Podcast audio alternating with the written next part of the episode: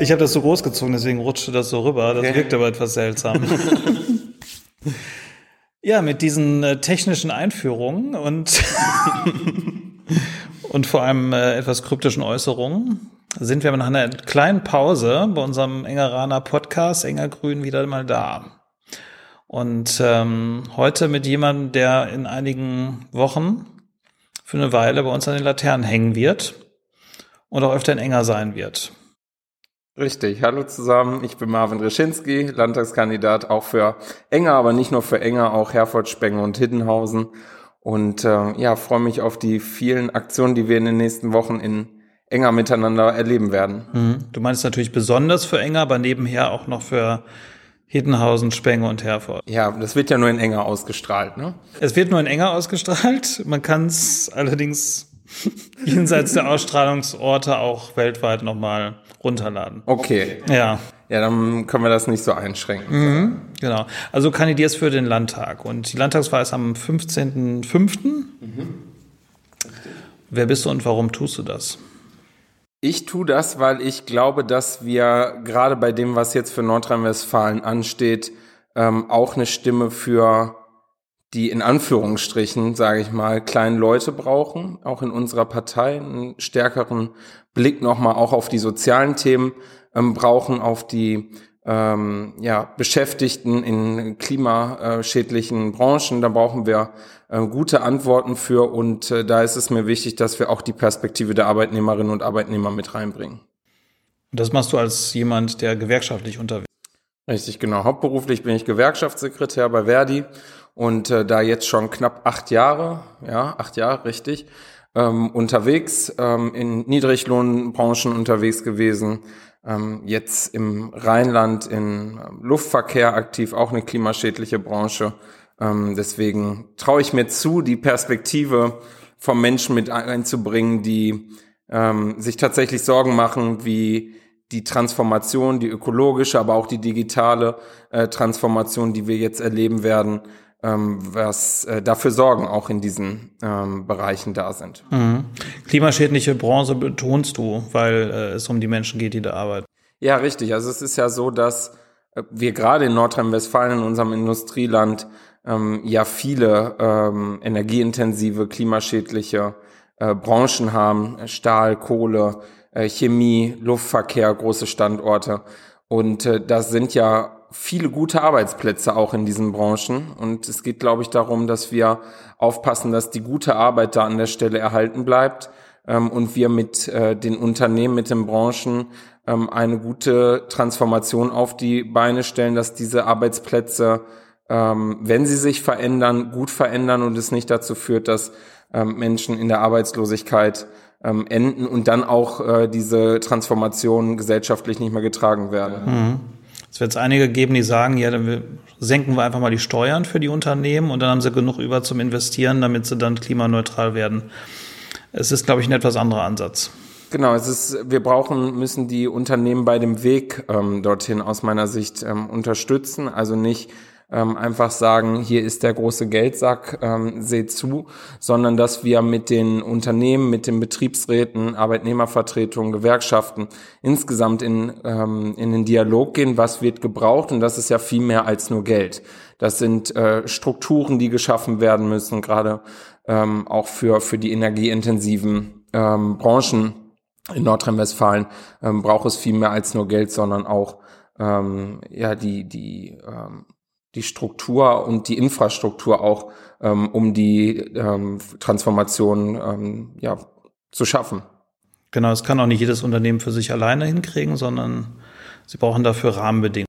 Genau, sie brauchen ähm, beispielsweise ähm, ist ja das, was äh, viele Unternehmen sagen. Sie sagen ja, ich, wir würden uns gerne auf dem Weg machen, aber uns fehlt es ähm, beispielsweise noch an einer Ladeinfrastruktur äh, für E-Autos. Äh, wir brauchen ähm, die Stromversorgung, die sichergestellt ist hier vor Ort ähm, für uns. Wir brauchen die Leitung ähm, oder gerade auch bei der digitalen Transformation das Thema äh, Glasfaser ähm, etc., äh, um das zu schaffen. Und da ist es ja so, dass ähm, wir in Nordrhein-Westfalen da einiges noch für tun können, um da richtig äh, drauf eingestellt zu sein ähm, weil heute ist es nicht so, ähm, wenn ich an meine eigene Zeit jetzt im Homeoffice beispielsweise zurückdenke, ähm, dass wir überall die Infrastruktur haben, um ähm, beispielsweise schnelles Internet auch ähm, vor Ort zu haben.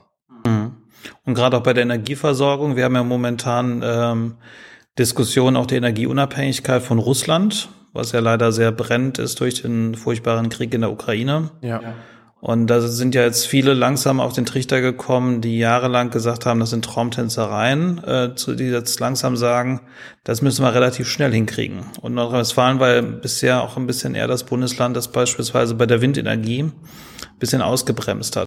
Ja, wir haben ja jetzt auch gerade auf Bundesebene die Situation, dass wir ähm, als Partei das nicht, also wir müssen jetzt etwas ähm, in einer Kürze der Zeit auf die Beine gestellt bekommen, was andere ähm, lange Jahre verschlafen haben.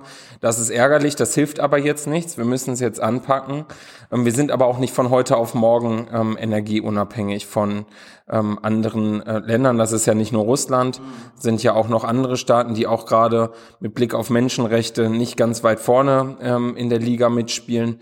Ähm, das wird seine Zeit kosten, aber es unterstreicht umso mehr, was wir jetzt auch in den Ländern dafür tun müssen, um den eingeschlagenen Pfad, der äh, durch die Bundes neue Bundesregierung jetzt ähm, eingeschlagen wurde, um da auch unterstützend zu wirken und nicht wie Nordrhein-Westfalen beispielsweise bislang eher eine Bremse sind, ähm, sei es bei den äh, Abstandsregelungen für Windkraftanlagen, ähm, aber auch beim Solarausbau. Ähm, da haben wir ja recht ambitionierte Pläne, dass wir sagen, ähm, Solar auf jedes Dach.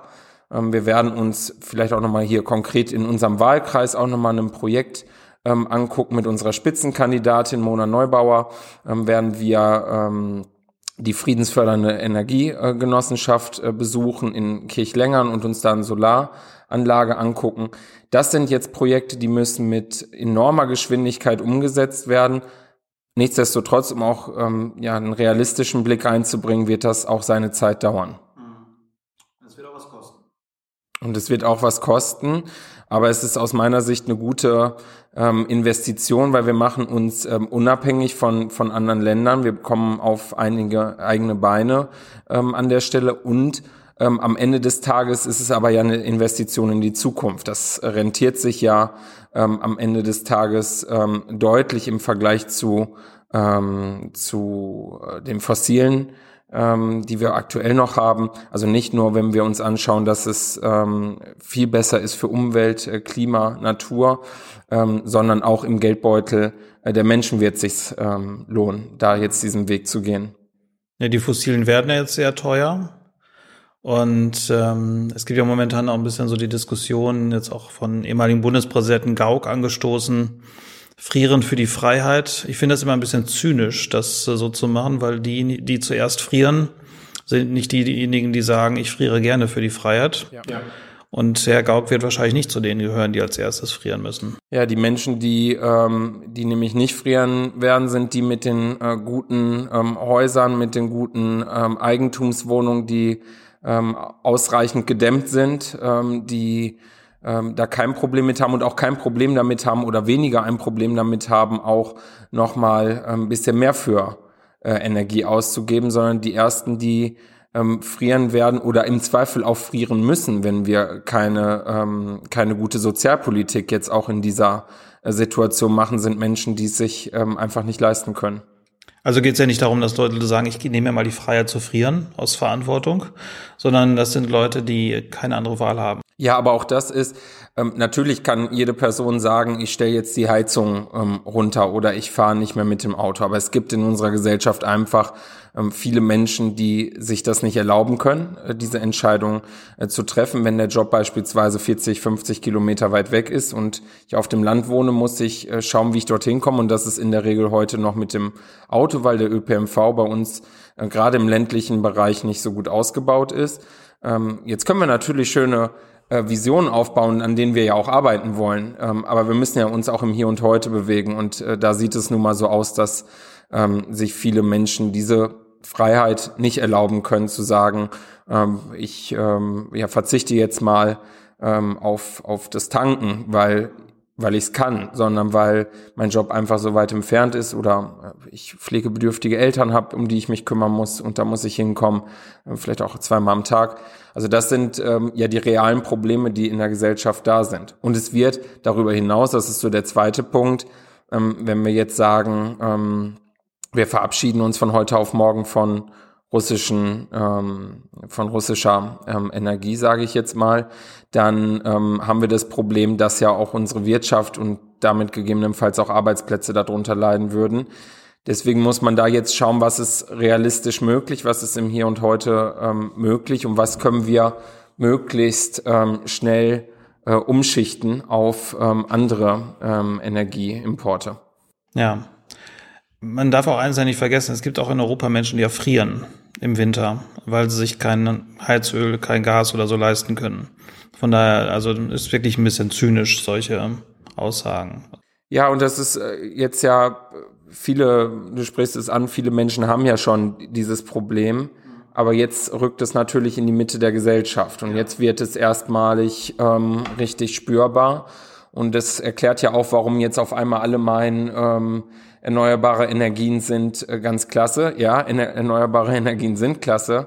Aber das kommt ja jetzt auch aus Richtung, ähm, die das auch im Bundestagswahlkampf beispielsweise, der ist ja mal gerade ein paar Monate erst her, noch nicht gesagt haben und da auch eher auf der ähm, Bremse standen. Ja. Ja, jetzt ähm, ist Wahlkampf und äh, Wahlkampf in einer Zeit, die wir so nicht erwartet hätten. Es gibt einige, die sich dann schon fragen, äh, kann man in so einer Zeit überhaupt Wahlkampf machen? Ja, schwierige Situation, eine äh, sensible Situation, würde ich sagen, ähm, wo man genau gucken muss, was macht man. Ich glaube, es ist jetzt nicht die Zeit für, schaut mal alle her, meine tollen Flyer und ähm, äh, TikTok-Videos etc., ähm, aber wir haben auch eine Verantwortung für Nordrhein-Westfalen. Ähm, wir müssen ja auch schauen, wie geht es ähm, hier weiter und wie werden wir beispielsweise bei den Energieträgern, wie werden wir dort freier und unabhängiger. Und äh, diese Verantwortung und diese Erwartung haben wir ja auch in, der, in unserer Gesellschaft. Der muss man ja auch gerecht werden. Und dafür ähm, ist es natürlich auch weiterhin wichtig, Wahlkampf zu machen, weil im Wahlkampf zeigen wir auf, welche Konzepte haben wir, welche Konzepte haben andere Parteien und dann am Ende äh, der ganzen Phase entscheiden Bürgerinnen und Bürger, ähm, wie sie, welche Konzepte sie am überzeugendsten fanden. Mhm. Ich habe äh, einen sehr schönen Satz neulich gehört, dass ähm, in der Ukraine wird ähm, die Demokratie attackiert, weil sie eine Demokratie ist. Und wir, wenn wir hier Wahlkampf machen, dann kämpfen wir auch für diese Werte. Mhm. Und das fand ich ein sehr, auch aus einer anderen Partei. Ja. ja. Fand ich einen sehr schönen Satz. Ein ähnliches Beispiel hatte ich jetzt äh, letztens aus meinem beruflichen Kontext. Ähm, es finden ja gerade auch an den Flughäfen Streiks statt. Und ähm, da hat mich ein, ein Mitglied, auch ein Verdi-Mitglied, dann auch gefragt, wie, wie könnt ihr das gerade machen in Zeiten, wo ähm, in Europa Menschen sterben und äh, sich im Krieg befinden. Aber auch das gehört ja zu unserem demokratischen Miteinander dazu. Das Streikrecht ist ein Grundrecht, was wir in Deutschland haben. Und ich glaube, die Ausübung von Grundrechten, auch wie wir es jetzt gerade auf den vielen Marktplätzen in, ähm, in Nordrhein-Westfalen, aber auch in ganz Deutschland sehen, mit den Demos gegen den Krieg, das sollten wir weiterhin machen, weil das macht unsere Demokratie ja auch aus. Und wir sollten das Feld nicht äh, denen überlassen, die auch schon seit Jahren in allen Wahlkämpfen ähm, gegen uns, äh, gegen unsere Demokratie kämpfen. Den sollten wir nicht das Feld überlassen. Hm, stimmt. Und in dem Sinne haben wir ja Wahlkampf. Richtig. Du bist viel unterwegs. Ja. Heute hast du Bäumchen gepflanzt. Genau. Ich war gerade schon äh, kurz vorher, dementsprechend sehe ich auch aus. Ich bin, Furchtbar, ähm, Gott sei Dank ist das hier kein, kein Gott Video. Film wird nicht ja, genau. Ich bin ähm, schön, schön dreckig, ähm, weil ich kurz vorher beim, ähm, bei der Pflanzaktion des ersten Tiny Forests in Nordrhein-Westfalen war. Der entsteht nämlich gerade am unserem Klinikum hier in Herford. Und äh, da werden 750 Bäume und äh, Sträucher insgesamt gepflanzt, alles heimische Arten. Ähm, und da habe ich äh, mitgepflanzt und mitgegossen und ähm, ja, dementsprechend sehe ich jetzt auch aus. Ja, genau. Und ähm, also da geht es darum, dass ein kleiner Wald entsteht. Also was kann man sich unter einem Tiny Forest vorstellen? Wie groß wird der? Bis wie groß muss ein Wald sein, dass man ihn noch teilt?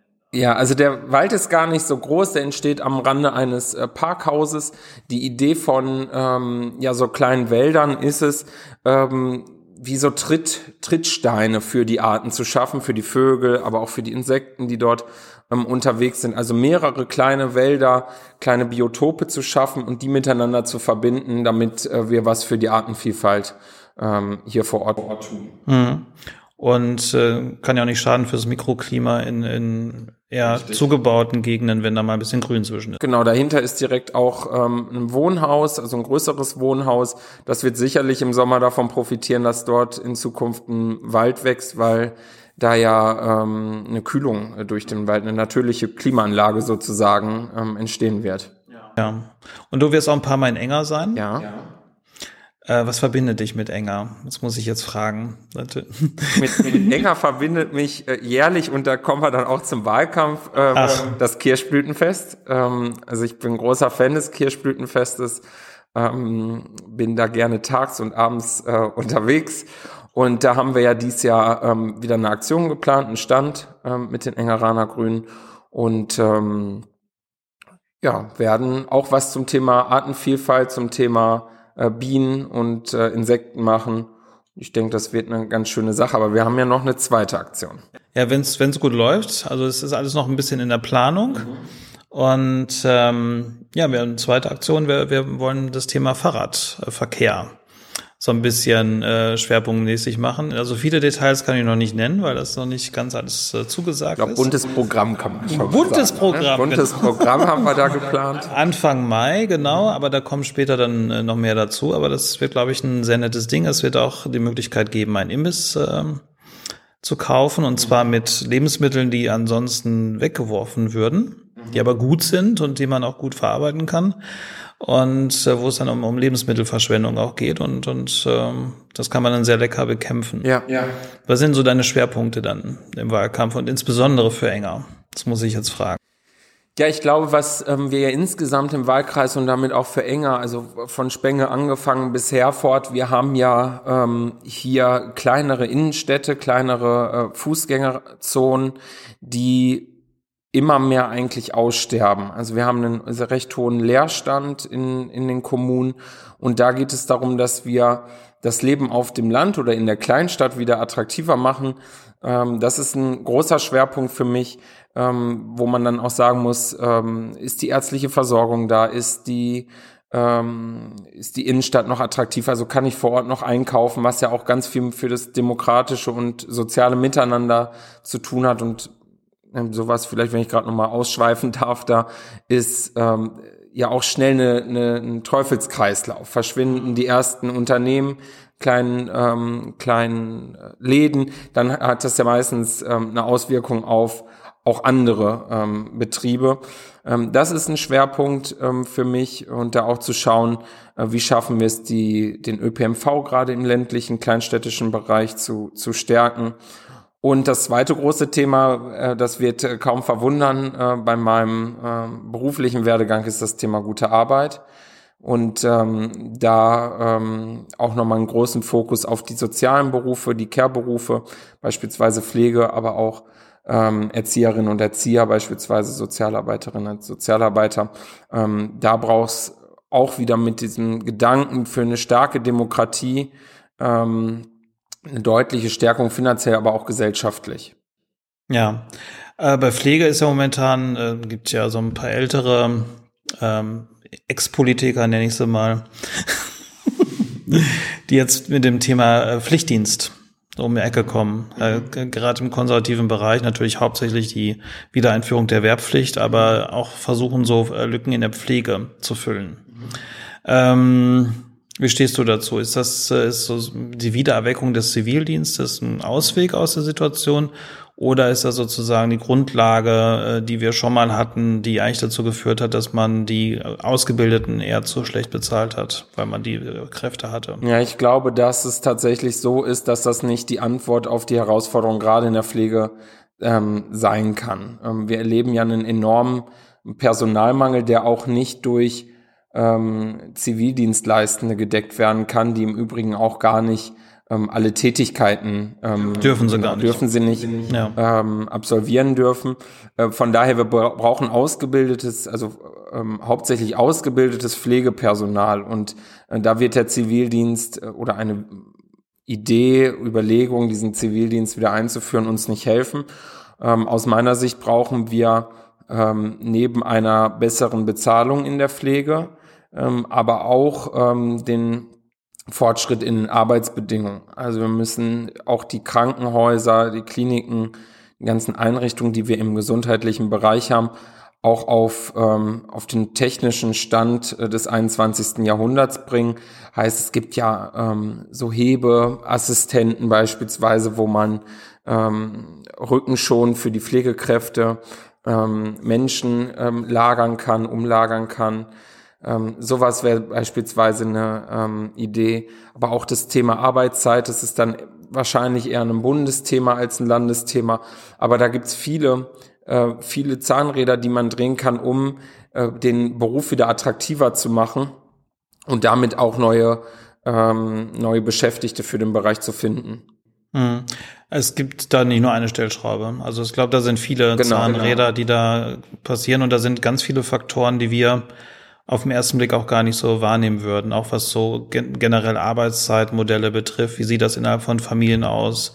Wer kann da wirklich noch nebenher, in der, also neben der Familie in der, in der Pflege arbeiten? Also da gehört glaub, psychische Belastung, körperliche genau. Belastung, Bezahlung. Und ist aber ist auch wichtig, ist auch nochmal zu sagen, es ist nicht nur der finanzielle Aspekt. Ich glaube auch gerade Politik, ähm, zum Teil auch Gewerkschaften haben sich die letzten Jahre ähm, viel mit der Bezahlung beschäftigt die wichtig ist und richtig ist, aber das ist nicht die alleinige Antwort auf die Probleme, die in der Pflege da sind.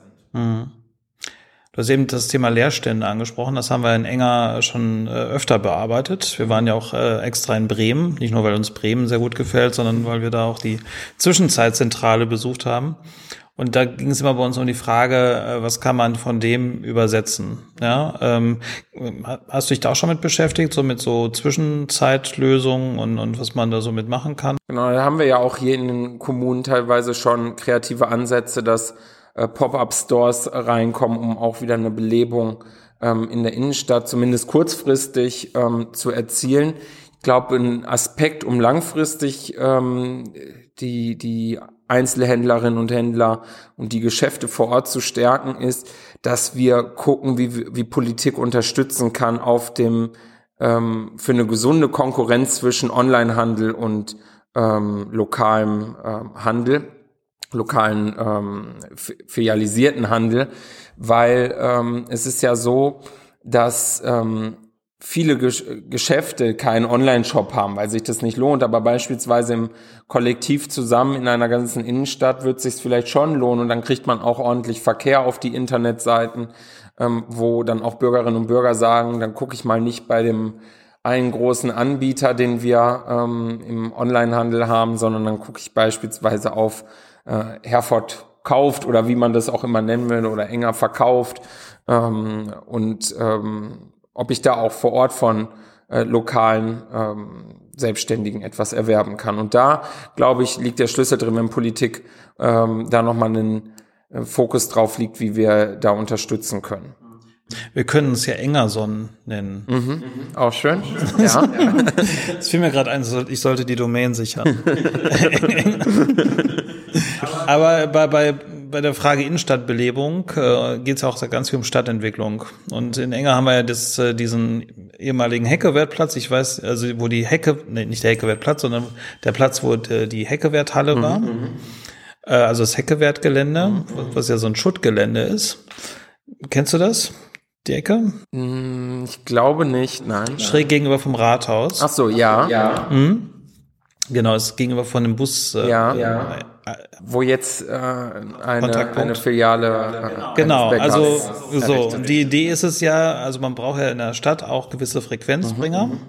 Die Idee war ja, da ein mehrstöckiges Gebäude hinzupacken, wo ähm, sozusagen so ein, so ein kleines Einkaufszentrum, würde ich es mal nennen, unten drin ist, oben Wohnraum und äh, wo Leute auch parken können. Und die Hoffnung ist, dass sie, wenn sie da einkaufen gehen, beispielsweise in einem Drogeriemarkt, was immer ganz gute Frequenzbringer mhm, mhm. sind, dass sie nach dem Einkauf in den Drogeriemarkt noch ein bisschen durch die Burgstraße gehen. Ähm, jetzt wurde ein Teil dieses Geländes überplant. Mhm. Und zwar mit einer breiten Mehrheit von CDU, SPD und FDP. Wobei einige aus der SPD ähm, dagegen gestimmt haben. Es war bei der SPD übrigens sehr interessant, dass die ähm, war klare Geschlechtertrennung. Männer dafür, Frauen dagegen. Mhm. Also dafür, dass aus äh, diesem Teil dieses ja, Geländes ja. überplant wird und dass jetzt eine Bäckerei rein, dahin kommt, mhm. in der Hoffnung, dass es ein Frequenzbäcker ist. Was noch ein bisschen blöd ist, ist, dass es eine Drive-In-Bäckerei ist, mhm. so dass es eher äh, Straßenverkehr Frequenz bringt, aber nichts für die Innenstadtbelegung.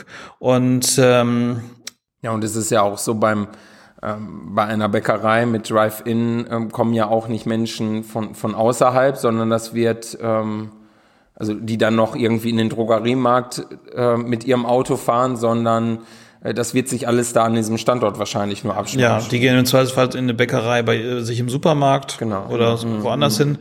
Ist, äh, es gibt, ist ja alles möglich. Aber äh, so die, diese ursprüngliche Idee und ähm, der Prozess war ja so, dass das gibt ja diesen äh, diese Planung da. Und das, ähm, es war lange so, dass, dass man nichts an Investoren kam, die das unter diesen Bedingungen da äh, bauen wollten. Mhm. Und kaum kommt mal jemand sagt, ich baue was anderes hin. Ich bin finanzstark, bröckeln diese Mehrheiten. Mhm. Und uns wurde ja vorgeworfen in der Ratssitzung, dass wir rein ideologisch, äh, aus rein ideologischen Gründen dagegen sind und jetzt nicht im Interesse der Stadt arbeiten. Und ähm, ähm, das finde ich immer so ein bisschen, äh, gerade auch wenn es um Wohnungspolitik betrifft, äh, geht, also ein bisschen Hanebüchen, was da teilweise passiert, dass niemand wirklich einen Blick für das Ganze hat und immer so den kleinsten Widerstand liefert, wenn eine Entwicklung stattfindet, die definitiv diesem Platz nicht gut tut. Zumal der, der andere Teil des Platzes ja noch gar nicht geplant ist. Und die Frage ist ja, was soll denn da noch hinkommen, mhm. wenn daneben eine Drive-In-Bäckerei ist? Ja, das wollte ich gerade auch einbringen. Also am Ende gegen die Stadt arbeiten. Also der Vorwurf, wer ist denn ja. die Stadt? Die Stadt sind die Menschen, die dort leben, ja. die dort ähm, ihre Geschäfte haben. Und es ist, glaube ich, ähm, bei, bei dem Standort, der ja recht zentral ist, der ist ja nicht irgendwie abgelegen, der ist ja schon mhm. ähm, auch zentral ähm, wäre es äh, sicherlich klug gewesen, darüber beispielsweise über ähm, der Verkaufsfläche Wohnungen entstehen zu genau. lassen. Genau. Ähm, weil wir auch ähm, durchaus sehen, dass auch Wohnraum bei uns in, in Ostwestfalen-Lippe ähm, nicht mehr so günstig ist, wie er mal vielleicht war. Ja. ja. Und ähm, da verschenkt man jetzt ja in, in dem Sinne eine Fläche. Das Problem haben wir ja an, an vielen Stellen, wenn wir Supermärkte, äh, die nur eingeschossig ähm, bauen und, und äh, keine Wohnung darüber zulassen. Da, da ähm, sollten in Zukunft schon deutlich mehr ähm, Wohnungen entstehen, damit diese Fläche, Fläche nicht verloren geht.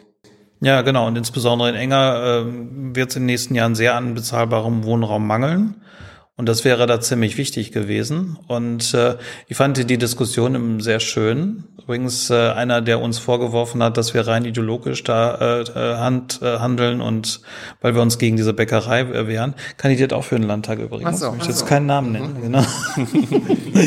und sehr schön finde ich dann so Argumente, weil wir haben gesagt, natürlich äh, Flächenversiegelung muss man auch beachten. Ne? Da sind ja. zwei Geschosse besser als eins.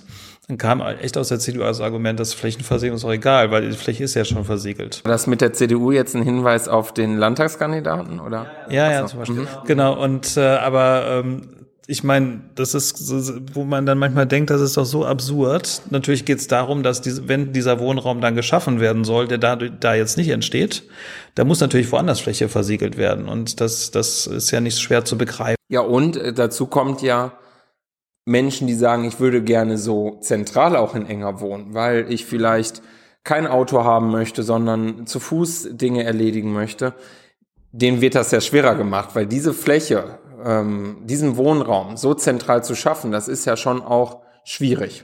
Ja, genau. Das ist auch immer so eine, so eine Diskussion. Äh, nicht zu zentral, äh, vor allem nicht ähm, Sozialwohnungen sollten nicht zu zentral sein, aber auch nicht so weit weg, weil Leute haben ja auch kein Auto. Mhm. Ähm, also sehr schwierig, so das habitable Gelände äh, für, für sozialen Wohnungsbau, ja. gerade in Enger zu finden. Das mhm. ist in den Diskussionen immer sehr interessant. Aber ähm, mein, jetzt sind wir ein bisschen abgeschwiffen, abgeschweift. Wir schweiften halt ein wenig ab. ab. Ja. ähm, aber die, die Frage ist ja, ich meine, man hat gute Konzepte, man hat gute Ideen, wie eine Stadt sich entwickeln kann und dann kommt äh, jemand mit Partikularinteressen, beispielsweise so ein Unternehmen, und wirft das über den Haufen, weil Leute dann so ein nicht genug ähm, ja, Rückgrat haben. Wollte ich gerade sagen, das Unternehmen hat es ja nicht über den Haufen nein, nein. geworfen, sondern das nein, ist eine politische Entscheidung ähm, die, die ja von drei Parteien dort äh, vorrangig getroffen wurde. Also Unternehmen hat das gute Recht, genau, genau. Äh, zu versuchen, dieses Gelände zu erwerben und da etwas zu machen. Aber es waren ja diese drei Parteien, die dann sagen, wir geben jetzt mal die Chance auf, hier einen Frequenzbringer hinzubringen und eine Anlage, die der Stadt wirklich gut tut um eine, ja, so eine Fastfood-Geschichte in, in Brötchen sozusagen zu machen. Ja, und um auch, um, also das auch aufzugeben, die lokalen Geschäfte ähm, zu unterstützen, weil ähm, dadurch hätte ja wirklich Frequenz auch ähm, in, in die ähm, ja, benachbarten Straßen gebracht werden können. Wie, wie kriegt man, also das möglicherweise auf verschiedene Ebenen ähm, auch übertragbar, wie kriegt man das dann, wenn du dann im Landtag bist? Ja. ja ähm, also zumindest so viel Rückgrat mit dabei zu haben, dass, dass du ohne verstockt zu sein dann doch irgendwie ähm, sagst, ja, hier sind meine Standards oder die Standards, die wir halten müssen. Und da knicken wir nicht zu leicht ein. Ja, ich glaube, es braucht dann auch nochmal ähm, offenere, kreativere Ansätze im, im Wohnungsbau. Also wie können wir unterstützen, dass es ähm, Kommunen, dass diese Entscheidung auch gefördert wird, in, in die Richtung zu gehen. Das, das ist ein wichtiger Punkt, da sollte ein Fokus drauf liegen. Auf der anderen Seite zeigt das Beispiel ja auch nochmal, wie wichtig auch die Entscheidung bei der Wahl im, im Kommunalen ähm, ist, wem gebe ich meine Stimme, weil mit anderen Mehrheiten hätte das ja gegebenenfalls auch verhindert werden. Ja. Und ähm, das ist, ich glaube, das, das unterstreicht das nochmal, wie, wie wichtig da die kommunale ähm, Komponente auch ist, ähm, da auch entsprechend so sein Kreuzchen zu machen, dass ähm, auch Wohnungsbau über solchen Flächen möglich ist. Mhm. Und es Parteien gibt, die sich dafür einsetzen. Beispielsweise unsere. Genau. Und ich freue mich darauf, dass du im Wahlkampf hast schon zugesichert, dich dann im Bauzaun zu ketten. das wusste ich noch nicht. Okay. Ah, das wusstest du noch nicht. Okay, ja. ich habe das irgendwo gehört.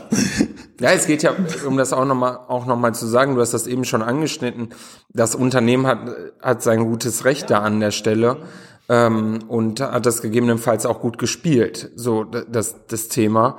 Ähm, am Ende sind es aber andere Entscheidungsträgerinnen und Entscheidungsträger und die sitzen ähm, im, im Stadtrat. Genau, und die sind eigentlich gewählt dafür, die Entscheidung im Interesse der Stadt zu führen. Und da wieder die Frage, wer ist die Stadt? Ja. Aus meiner Sicht die Bürgerinnen Was ist, und Bürger. Genau, und äh, wem wirft man vor, ideologisch zu handeln?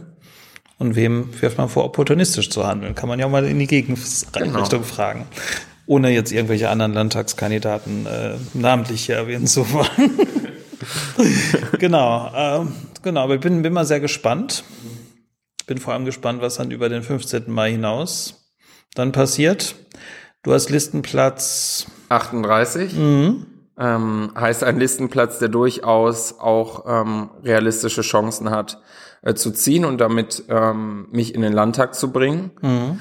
Ähm, dafür müssen wir aber, glaube ich, jetzt die nächsten Wochen nochmal ähm, ordentlich Wahlkampf machen, auch im ähm, mit dem Fingerspitzengefühl ähm, und dem guten Abwägen, ähm, was ist möglich und was ist nicht möglich aufgrund der, äh, des Krieges in der Ukraine. Ähm, aber dennoch ähm, geht es auch darum, die Zukunft des Landes Nordrhein-Westfalen zu gestalten und dafür jetzt Angebote zu machen, zu erklären, wofür wir stehen, wofür andere stehen, machen andere. Und ähm, am 15. Mai für eine möglichst hohe Wahlbeteiligung als erstes und mhm. zweitens für möglichst viele grüne Stimmen. Ja, Erst- und Zweitstimmen, ganz wichtig. Soll ein Fest der Demokratie werden. Genau. Und du wärst der erste grüne Landtagsabgeordnete aus dem Kreis Erfurt. Ja.